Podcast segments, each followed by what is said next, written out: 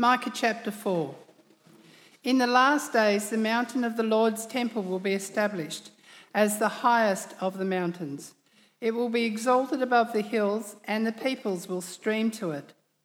Many nations will come and say, Come, let us go up to the mountain of the Lord, to the temple of God, the God of Jacob. He will teach us his ways so that we may walk in his paths. The law will go out from Zion the word of the Lord from Jerusalem. He will judge between many peoples and will settle disputes for strong nations far and wide. They will beat their swords into plowshares and their spears into pruning hooks. Nation will not take up sword against nation, nor will they train for war any more. Everyone will sit under their own vine and under their own fig tree, and no one will make them afraid, for the Lord Almighty has spoken. All the nations may walk in the name of their gods, but we will walk in the name of the Lord our God forever and ever. In that day, declares the Lord, I will gather the lame, I will assemble the exiles, and those I have brought to grief. I will make the lame my remnant, those driven away a strong nation. The Lord will rule over them in Mount Zion from that day and forever. As for you, watchtower of the flock, stronghold, the daughter Zion, the former dominion will be restored to you. Kingship will come to the daughter of Jerusalem. Why do you now cry aloud? Have you no king? Has your ruler perished that pain seizes you like that of a woman in labour? Writhe in agony, daughter Zion, like a woman in labour. For now you must leave the city to camp in the open field. You will go to Babylon. There you will be rescued. There the Lord will redeem you out of the hands of your enemies. But now many nations are gathered against you. They say, Let her be defiled. Let our eyes gloat over Zion. But they do not know the thoughts of the Lord. They do not understand his plan that he has gathered them like sheaves to the threshing floor. Rise and thresh, daughter Zion, for I will give you horns of iron. I will give you hooves of bronze, and you will break to pieces many nations. You will devote their ill gotten gains to the Lord, their wealth to the Lord of all the earth. Morning, everybody. Morning. If we've not met yet, it's, uh, my name's Ben one of the ministers here at Harrington Park Anglican. Now, this will be the second sermon I've preached this morning, so I'll definitely lead us in prayer. Uh, just one little thing first, so if you're a, a note taker or you follow on the outline, uh, point one will be way, way longer than all the other points. Just wanted to say that in case you freaked out that, you know, we'll... Anyway. Uh, let's pray and then we'll uh, look at this part of God's word together. Heavenly Father, we thank and praise you for the prophet Micah, that uh, you spoke through him, you had his words recorded down, and they were written ultimately for us. Father, we pray that uh, as we consider what uh, he reveals to us of you uh, this morning in chapter 4, that you'd give us open hearts and minds, that we wouldn't harden ourselves against it, but we would delight to hear your word, to be trained, rebuked, corrected, trained in righteousness by it that we might be uh, uh, better equipped to serve our Lord and Saviour Jesus and therefore others as well. In His name we pray. Amen. Our national anthem recognises quite rightly that history can be understood when it's broken up into stages. And it's on history's page that we want every stage to advance Australia fair. Whatever stage of history we're in, we want Australia to be advancing with fairness. That's about as patriotic as any true Australian ever gets. Now, from a westernised, post European settlement perspective, Australia is actually a very young country. Now, of course, we've got a, a very rich and immense history with Aboriginal Australia, but from the post European settlement perspective, Australia is very young. So when I think of stages in history, especially of stages in Australian history, well, I'm thinking only of decades. So, for example, the 80s is a stage in Australian history. The hair and the shoulder pads were large. We had a long serving Prime Minister. Gee, what a contradiction in terms that is today. A long serving Prime Minister who could down a beer with stunning speed. Mullets, hey, hey. Wonderland, 1985, uh, Wonderland uh, uh, was open. Copper coins, we won some boat race, and Paul Hogan gave us a tourist industry.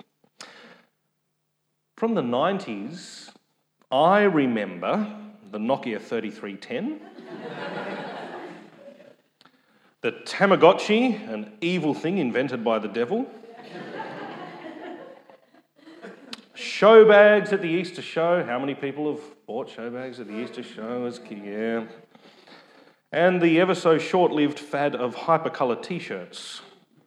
And that TV show that put the annoying American nanny with the uh, British family, and we laughed uh, whilst they butted heads in a comedic way all the time.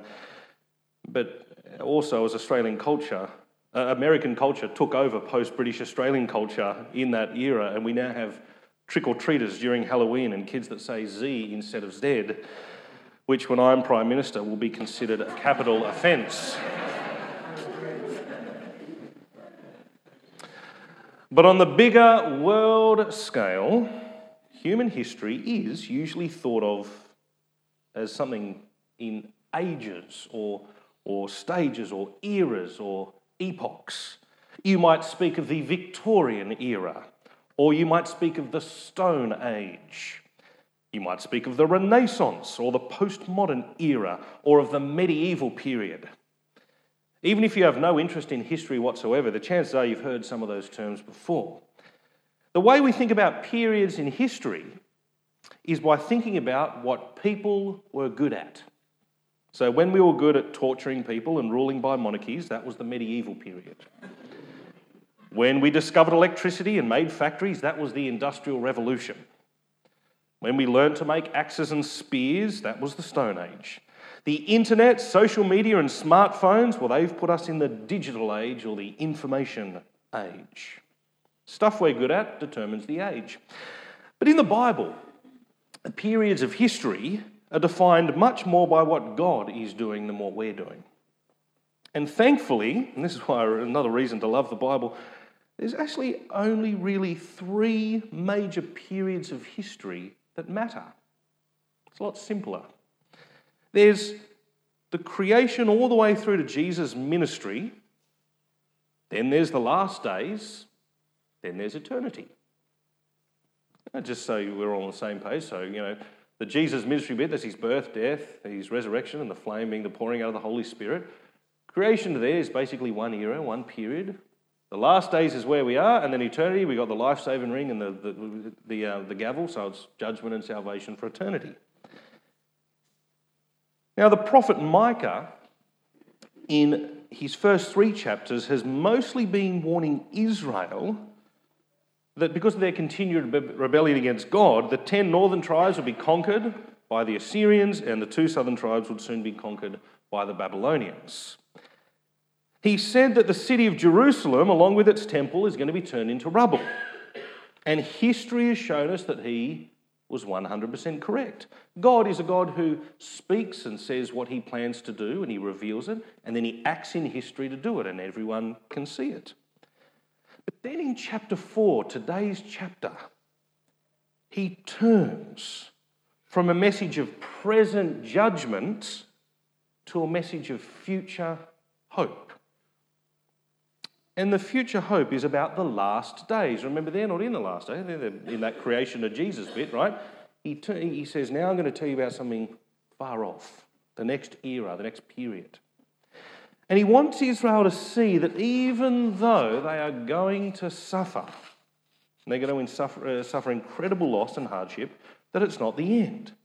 God has a plan for how things will eventually turn out. It's kind of like a, a woman in labour. That's actually an image that's given to us. We'll see a little bit later on. Yes, it's bad, but there's a wonderful thing in the future which you can look forward to. Changes the, the context of the pain and the suffering. The wonderful thing that God's talking about here is, well, it's what's going to happen in the last days. You're in the labour now, but look ahead. What's happening in the last days? That's the wonderful thing. That's going to give some context to your current suffering. So, what are these last days? What are they going to be? What are they going to look at uh, look like? Well, that's what we're going to learn this morning. If you're a note taker, we're point one on your outline. The last days will be marked by God demonstrating his rule in a very obvious and deliberate way. So you can look at your Bible, or if you prefer, the words will be on the screen. Chapter 4, verse 1. Micah uh, turns and he says, In the last days, the mountain of the Lord's temple will be established as the highest of the mountains. It will be exalted above the hills, and peoples will stream to it. Now, in the mind of the ancient Israelite, a high place on the top of a mountain, that's a secure place. That's where you build a, a fortified city because it's easy to defend. If you're on top of the hill and the enemy's coming out, you just roll a boulder down, right? It's much easier to defend when you're on the top. And the pagan nations uh, reasoned that we were here and the gods were sort of above us. So if you're on top of a really high mountain, you're kind of closer to the God who looks after you and your land. And so a high place is also a place where you're going to sort of meet with the God. Well, here we're told Yahweh, the true God, the only true and living God, the creator of heaven and earth, he would be seen to be on this mountain that's higher than all the others. In other words, God would make it clear that he is above all other powers. That was something he will make very obvious. Uh, there are no other gods before him, and there will be no other gods before him when you see that mountain go up. The last days will be marked by God's ruling becoming obvious and undeniable. And God's ruling in the last days will also be regarded as something quite attractive, something that you would want to benefit from, and something that you'd want others to hear about. You'd see that mountain, you'd see God's rule established, and you'd say, I want in. Well, how does Micah put it? Verse uh, uh, 2 Many nations will come and say, Come, let us go up to the mountain of the Lord, to the temple of the God of Jacob. He will teach us his ways so that we may walk in his paths. The law will go out from Zion, the word of the Lord from Jerusalem. There's going in and there's coming out. We go in to hear the word, and that word will go out. When God's ruling becomes really obvious, you see that He offers the security and the contentment that comes from living in the strongest city on the highest mountain. It's an image of security and contentment. And then, of course, anyone who's got any sense is going to say, That's where I want to go. I want to learn to live as a citizen of, of that kingdom, of that place. I want to be uh, that to be the, the God who teaches me that I live with him. And, and I want to see his word go out to the rest of the world. So hopefully my friends can come along too. When I was a kid, and this is such a Jewish kid thing, this, there's this Spielberg cartoon film called An American Tail. I don't know if it's very. Anyone heard of the film American Tail? Oh, okay. I loved it. It's about a family of mice escaping the pogroms in Russia, where, where a lot of Russians persecuted Russian Jews. Now, we just happen to know that there was a popular saying amongst Jewish people during World War II, shortly prior and during World War II, that went, There are no Nazis in America and the streets are paved with gold. So in this movie, they sort of parody it, and there's a song that goes, There are no cats in America and the streets are paved with cheese. See, when you live under the threat of invasion, and in the distance you see a kingdom that offers more safety and contentment than anything else on earth, you'll do anything to become a citizen of that kingdom. You'll think about it as the place where the streets are paved with gold. You'll want to learn to live their way, and you'll want to tell your friends about it. That's why, incidentally, there's actually no such thing as a deterrent for genuine refugees. No matter what you do, if they're a genuine refugee, nothing will deter them. That's just by the by. God's ruling in the last days is going to be obvious, and it'll be something that people stream to because they see just how good it is to live under His rule, complete security and contentment. And as God's word goes out, so His rule extends to many people beyond the kingdom. So, verse 3 says he will judge between many peoples and will settle disputes for strong nations far and wide. They will beat their swords into plowshares and their spears into pruning hooks. Nation will not take up the sword against nation or they train for war anymore. Everyone will sit under their own vine and under their own fig tree, and no one will make them afraid, for the Lord Almighty has spoken. He's exercised his rule, he's spoken. As sitting under your own vine in your own fig tree, well, it means you got shade, it means you got food, and it means no one else is after it because they all have their own vine and their own fig tree. It's an image of contentment, of peace. And it will happen when God is ruling in the last days. And even though that's not yet the reality for Israel during Micah's time, it is actually more than enough incentive for them to keep trusting God, to keep living under his name. Or, as verse 5 puts it, all the nations may walk in the name of their gods, but we will walk in the name of the Lord our God forever and ever. Now, I'm going to admit that I find it difficult to work out how best to communicate this part of God's word, to connect it with us in the here and now, both with myself and, and therefore with you. And that's because in our context, it's so easy not to see our desperate need for security and contentment, the kind of thing that's on view here because, frankly, we've got security and contentment already. We don't have this huge, unbeatable army, some military force that outnumbers us 10 to 1, surrounding the whole east coast of Australia, waiting to turn our capital cities into rubble and taking us and exporting us as slave labourers back to their own country. Our wealth has given us incredible contentment and security. Actually, Scratch that. Our wealth has given us the illusion of incredible contentment and security. There isn't the imminent threat of having our homeland destroyed by a foreign army. Mind you, every time the terrorist bomb goes off in a rich Western country, when that threat sort of at least becomes a potential, I suppose, people do get unsettled. But there is an enemy that stands ready to destroy us, and this enemy is far more ominous, far more deadly, precisely because it's an enemy that can't be seen. And worst of all, more and more Australians are becoming convinced that this enemy doesn't even exist. Of course, I'm talking about sin and the one who rightly accuses us of sin, namely the devil if we could somehow strip back the external appearance and see into people's hearts and souls, and I'm talking regular, polite people in our area, then we'd see the most horrifying, scary, rotten, decaying sources of evil. And we'd wonder how the Holy God could bear to wait a second longer before utterly destroying both body and soul in hell. In desperation, we'd yell out to them, Quick, turn away from your sin, turn away from this world, turn away from the devil. Listen to the word of God, of Yahweh on his mountain. Become a citizen of that kingdom, of his eternal great kingdom. It's the only kingdom where you can be safe from eternal punishment.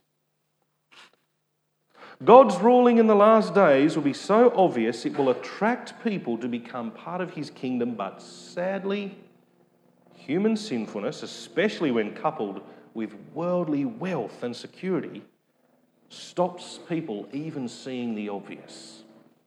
That's the situation we're in. Now, the second major thing we learn about the last days that Micah teaches us about is that God's activity will be about gathering people. So, verse 6 In that day, that's still in the last days, declares the Lord, I will gather the lame, I will assemble the exiles and those I have brought to grief. I will make the lame my remnant, those driven away, a strong nation. The Lord will rule over them in Mount Zion from that day and forever. Now, God's judgment upon people all throughout the Bible is characterized by scattering. Tower of Babel, he judges them, they scatter across the earth, right? The Assyrians scatter the ten northern tribes and never, never uh, rejoined. So when he turns his favour to people, it becomes the opposite of scattering, it becomes gathering. Gathering is a sign of salvation from God. And it so happens that church, even the word church, is the gathering of those who have received salvation from God. How do you know if someone is one of God's saved people? Well, it, it's in their nature, in their new nature, to gather with other Christians and to hear God speak and then to see his word go out. Now, going to church is not what makes somebody a Christian, any more than going to a garage makes you a car. You go to church doesn't make you a Christian. But not prioritizing church is actually good evidence that someone has not understood the gospel correctly or that they may not actually be one of God's saved people. We're very good at saying the first bit of that. Going to church doesn't make you a Christian. The pagans love when we say that too. But you need to hear the second part. It is in the nature of God's saved people to gather. If that's not a high priority, you've got to question is this person a saved person or have they understood what the gospel's really about? Now, the gathering that God does with people is going to happen under the rule of a king. This is very important. God's, so far, the one we've seen, God's established on his mountain, but now he tells us as he gathers people, it's going to be under the rule of a king. So, verse 8 As for you, watchtower of the flock, stronghold of daughter Zion, the former dominion will be restored to you, kingship will come to daughter Jerusalem. Now, notice there the strong city words there on the top of the hill, right? The, the watchtower. You can, you're safe if you've got a good watchtower. Stronghold, is a strong place. And the former dominion, that is like the glory days of David and Solomon in Israel, when, when Israel was a great nation ruled by the king that God had chosen. They were independent. Under Solomon, there was no longer any enemy, enemy threat, and people from far across the world came to hear God's word through his king in Jerusalem. Now, of course, we know that the king God chose to rule over Jerusalem is Jesus. And that's why it's no surprise that the New Testament, even though it assumes rightly that Jesus rules over absolutely everything, still wants to make the point that Jesus specifically rules over the church. He is the head of the body, the church. That's because he is that king of the gathered people of God. That's the church. Jesus' body is the temple, and that temple on Mount Zion was raised up. Jesus was raised from death, and he was given all power and authority. And again, when Jesus was raised, it was God installing a permanent king in Jerusalem. And from him, the word of God goes out not only to the Jews in Jerusalem, but it extends Samaria, the ends of the earth. So the people from all over the world are invited into his kingdom. And we see this beautiful reality every Sunday. You think about it, we're here on the other side, right? The other side of the world from where Jerusalem is. And yet there are people from different nations that gather in the name of the risen King, Jesus. It so happens that if you were to look at the religion of Islam and the population thereof, you see huge concentrations in small areas. So, like in the Middle East, there's, there's way more Muslims than almost everywhere. In, in, in uh, Malaysia, you get another concentration, right? They're really con- same with Buddhism, same with Hinduism. You get really concentrated pockets of the population in certain areas. Not so with Christians. Christians are spread everywhere. You can't sort of point and say there's one really big concentration compared to anywhere else. Isn't that fascinating? The word of God has gone out from that exalted king, from his secure city, and it has actually gone to all the world, and we gather to hear him speak to us and to see his word go out to others. Well, we do it every Sunday. Now, we've seen that according to Micah, the last days will be characterized by God making his wonderful ruling obvious, that he will gather people to hear his word and to see it go out. And for the Israelites of Micah's day, who are about to be in a dreadful situation, the last days gave them reason to be a hoping people. And that's the third point. The reality for Israel in the south, at least, is that they would soon lose their king They'd be taken into captivity, and the city with its temple would be destroyed. So we read verse 9 Why do you now cry aloud? Have you no king? That's a rhetorical question. Of course they don't. Has your ruler perished that pain seizes you like that of a woman in labour? Writhe in agony, daughter Zion, like a woman in labour. For now you must leave the city to camp in the open field. You will go to Babylon. There you will be rescued. There, the Lord will redeem you out of the hand of your enemies. But there's the, the biblical image the woman in labour. You don't have to be a woman to know that it's incredibly painful. Back in the day, there would also been, for a labouring woman, the fear of death, both for the mother or, and or for the baby. But once the baby's born, there's the joy, there's the celebration. And things are never the same as they were before the hardship that Israel would have to face before the last days is going to be like that. Yes, it's going to be horrible. But they've given something very grand and wonderful to look forward to. And that actually, when you've got a context for your suffering, I think it makes an important difference. Once they see that this is in fact part of God's plan, that God is sovereign, is controlling these events, He's bringing about His plan to usher in the last days, then it's going to give them reason for hope in the midst of suffering, just like the labouring woman. So, verse 11 But now many nations are gathered against you. They say, Let her be defiled, let our eyes gloat over Zion, but they do not know the thoughts of the Lord. They do not understand his plan that he has gathered them like sheaves to the threshing floor. Yes, Israel will suffer, but God is definitely going to bring about the last days, and He is sovereign over all that is happening. And it's for that reason that His people can have real hope. By the way, it's the same for us in Christ. It's the same for us who have come to that heavenly Jerusalem, yet still find ourselves in the situation where these last days have not been completed. There are still people fighting wars. They haven't all beat their swords into to plowshares. God has made his rule very obvious by raising Jesus from the dead and calling people from all nations into his kingdom. But the word of God is still in the process of going out. And he's holding off bringing the final judgment so that more people can come in. And that means that for our situation, for our circumstance, it's really one of the wonderful things about being a Christian, really, is to know that even in the, the, sort of immense struggle that suffering often brings and can bring to us, and probably will at, in all different ways at different times, you can know that God is only ever sovereignly in control of what is going on, regardless of the severity.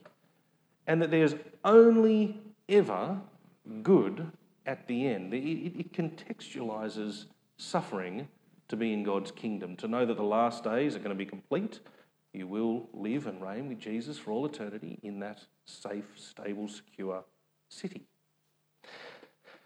But of course, the final judgment will come. We even get a picture of it in the last verse, verse 13 Rise and thresh, daughter Zion, for I will give you horns of iron, I will give you hooves of bronze, and you will break to pieces many nations. You will devote their ill gotten gains to the Lord, their wealth to the Lord of all the earth.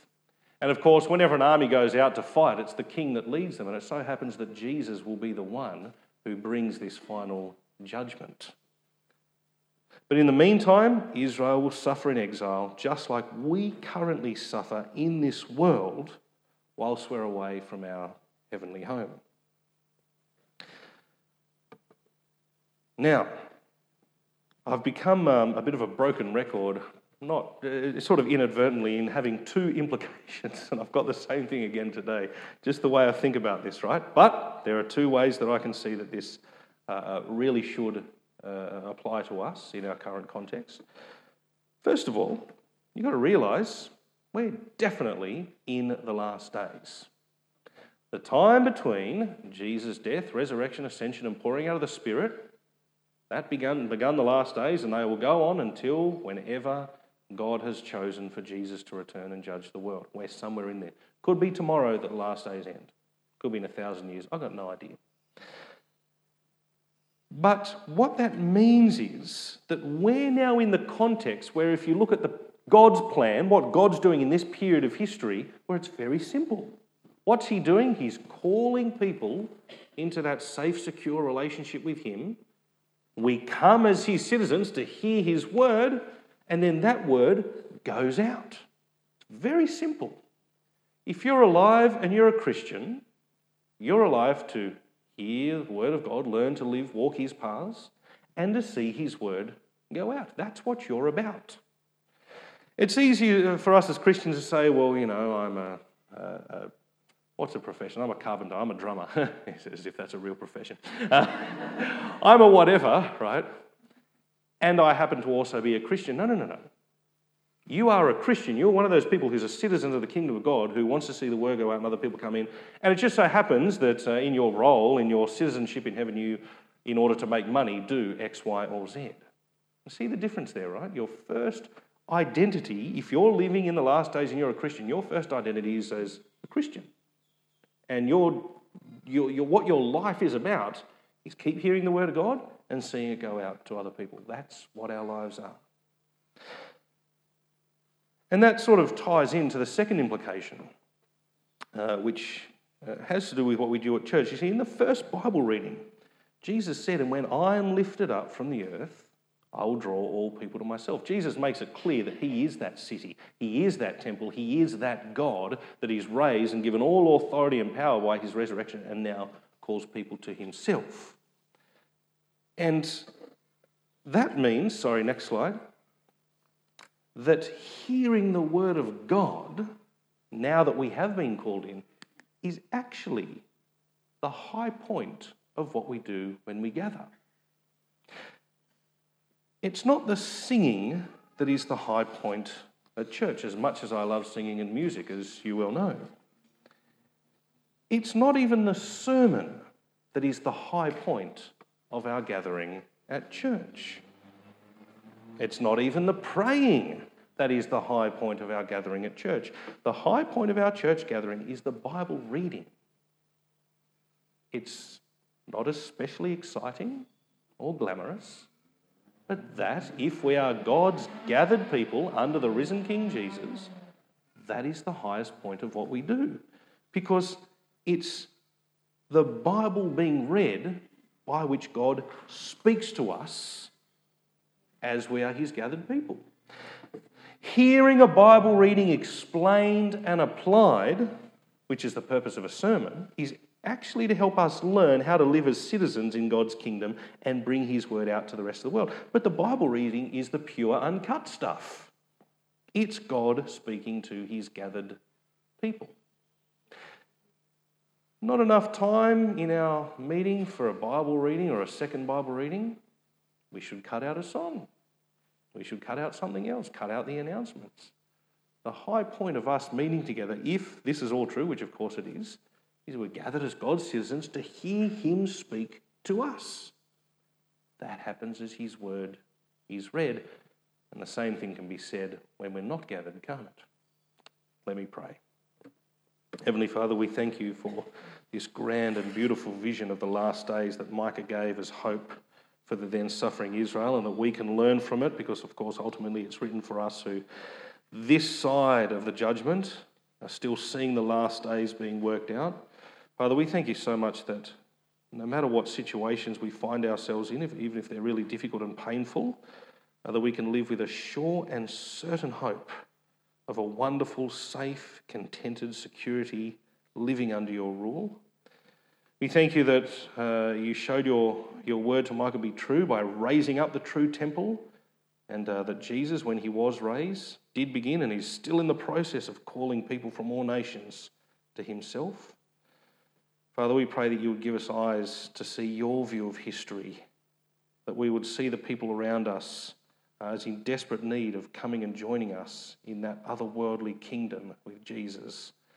And uh, we pray these things in Jesus' name. Amen.